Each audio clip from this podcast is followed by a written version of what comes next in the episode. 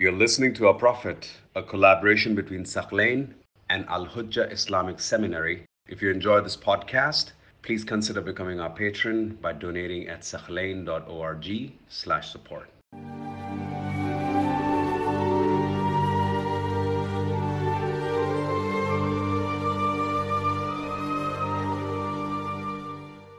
Now, on the morning of the 17th, this is the day of the battle, they came down from behind the sand hills into the valley towards the Muslims. The pagans are coming. Remember, there was a hill that separated them?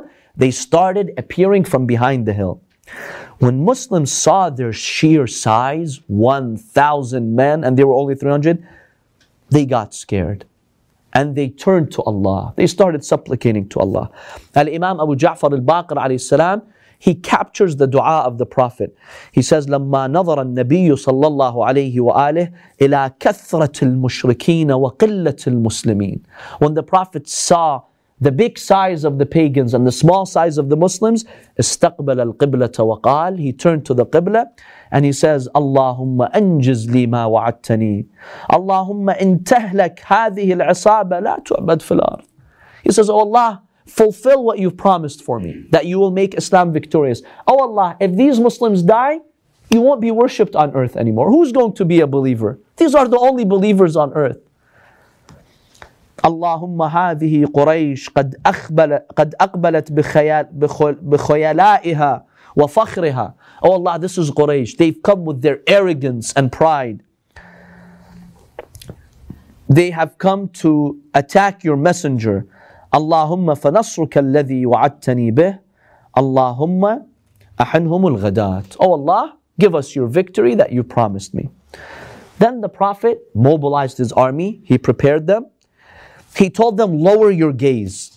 SubhanAllah, look at the tactics that the Prophet used in battle. He told them, غُضُّوا أَبْصَارَكُمْ, lower your gaze. Don't look at the horizon, at the army. Don't start the battle. Just wait like that. And don't say a word. Sheer silence. The Prophet is telling the Muslims to do this. Now, a few of the pagans, they came down to the pools controlled by the Muslims to get some water. Remember, the Muslims had some pools of water. Some pagans came to those pools to get some water. The Muslims tried to block them. No, we're not giving you the water. The Prophet ﷺ said, no, give them access to water. They're like, what do you mean? We're fighting them. The war is about to break out. The Prophet says, no, you have to give them access to water. And subhanAllah, you see Imam Ali ﷺ at Siffin doing the same thing. He gave water to the army of Muawiyah. You see Imam Hussein alayhi salam in Karbala, he gave water to the army of Al-Hur under the banner of Ibn Ziyad's army. This is the path of Ahl al-Bayt, peace be upon them. They would never deny anyone water. Now, when Abu Jahl came down, he didn't know how many the Muslims were. He looked at them, 313. You know what he said? مَا هُمْ إِلَّا أَكْلَةَ رَأْسٍ. These are the Muslims, 313. They're like a bite that you can eat. They're nothing. لو بعثنا إليهم عبيدنا لأخذوهم أخذا باليد. We don't have to fight them. Our slaves, they can come and finish off the war. He really belittled the Muslims. قال عتبة ibn Rabi'ah أترى لهم كمينا ومددا. Utbah said, wait a minute, maybe they have backup. Maybe there's more Muslims on some other side. Maybe they're reinforced with more soldiers. So basically they sent Amr ibn Wahb al-Jumahi. They told him, Amr, go and scan the area and let us know if there's more backup. Are they just the 300 or more? So Amr, he goes, and he was a warrior, a very courageous horseman. He looked around, he saw them, and he came back to Quraysh. He told them, I estimate their numbers to be around 300.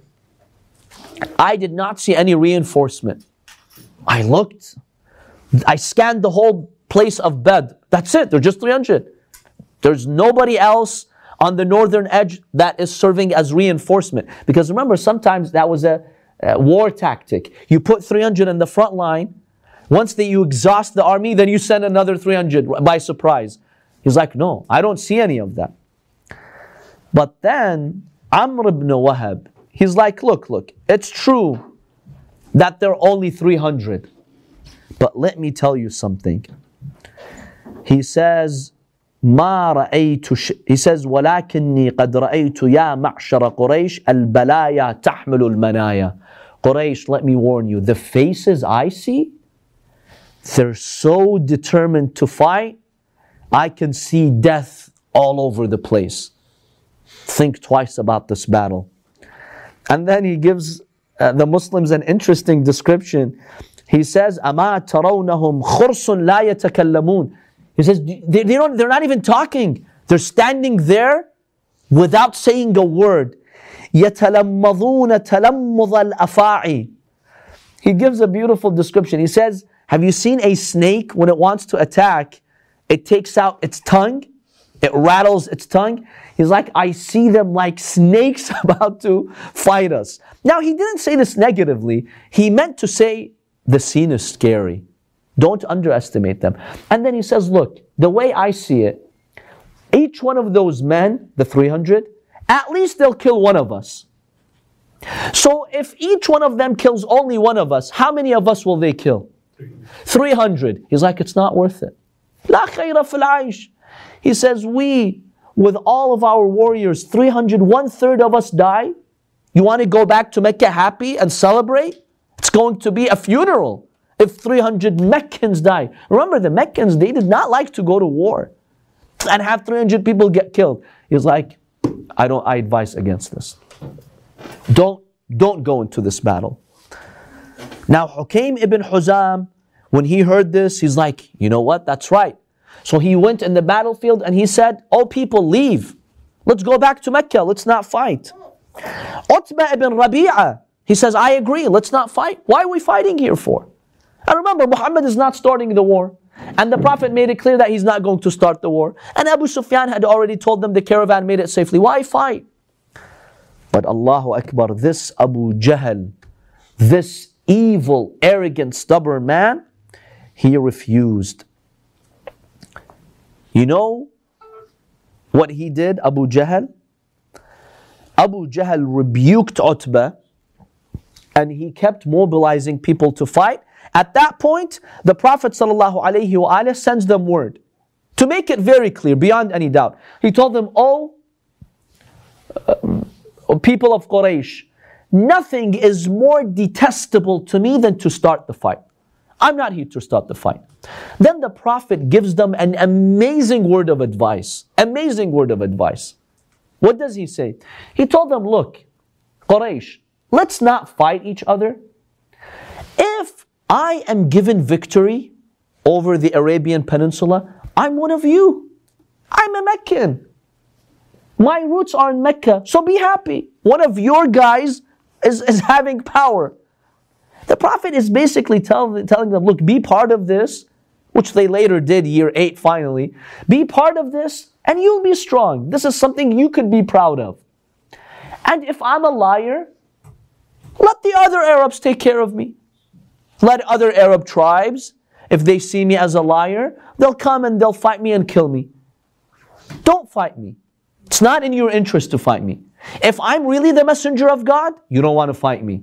In fact, that's an honor for you guys, if Allah gives His messenger a victory. And if I'm a liar, why do you put yourself in this situation? You know, hundreds of your men are going to die. No, don't put yourself in that situation. Let other Arabs fight me.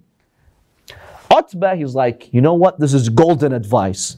He goes out in the battlefield. He tells them, go back. Let's go back to Mecca. The Prophet ﷺ, he heard the speech of Utbah. He says, I swear by God, if there's one man here who's saying wisdom, it's Utbah. And he's giving them the best advice anyone could give. If they want success, these Meccans, they should listen to Utbah. But Abu Jahl, this jerk, he couldn't handle just leaving. It was because of his ego. You know what he said? He's like, if we go to Mecca now, Utbah's going to get all the credit. Everyone will say, yeah, Utbah saved the day. He mobilized the army to go back. He's like, no, I'm not going to let that happen. So you know what he did? This Abu Jahl, he stood for his name. Basically, he did two things. Yes, he stood for his name, exactly. Now, he did two things. He told him, by the way, Utbah had a son by the name of Hudhaifa. He was with the Muslims. He had converted to Islam and he was fighting on the Muslim side. Utbah, this pagan leader, his son was with the Muslims. Abu Jahl, you know what he says? He says, Utbah, I know why you don't want to fight. Because your son is on the other side and you don't want your son to get killed. Number one. Number two, Utbah, you're Jaban. You're a coward. Don't say to an Arab man in the battlefield, coward. He'll go crazy and do what you want him to do. He's like, I'm a coward. You know what he does? He comes down, he grabs Abu Jahl by his hair, he pulls him, and he strikes the horse of Abu Jahl, such that the people in the Meccan army, they thought he's going to kill Abu Jahl. He's like, I'm the coward? I'll show you who's the coward. So, Utbah, he gets infuriated and he wanted to demonstrate that he was not a coward. He puts in armor and he says, okay, let's go and fight. See how Abu Jahl, he led them to this fate? And he even himself, he got killed in this battle. So, unfortunately, this is what happened at the Battle of Badr. He mobilized the army and they came to confront the Prophet ﷺ.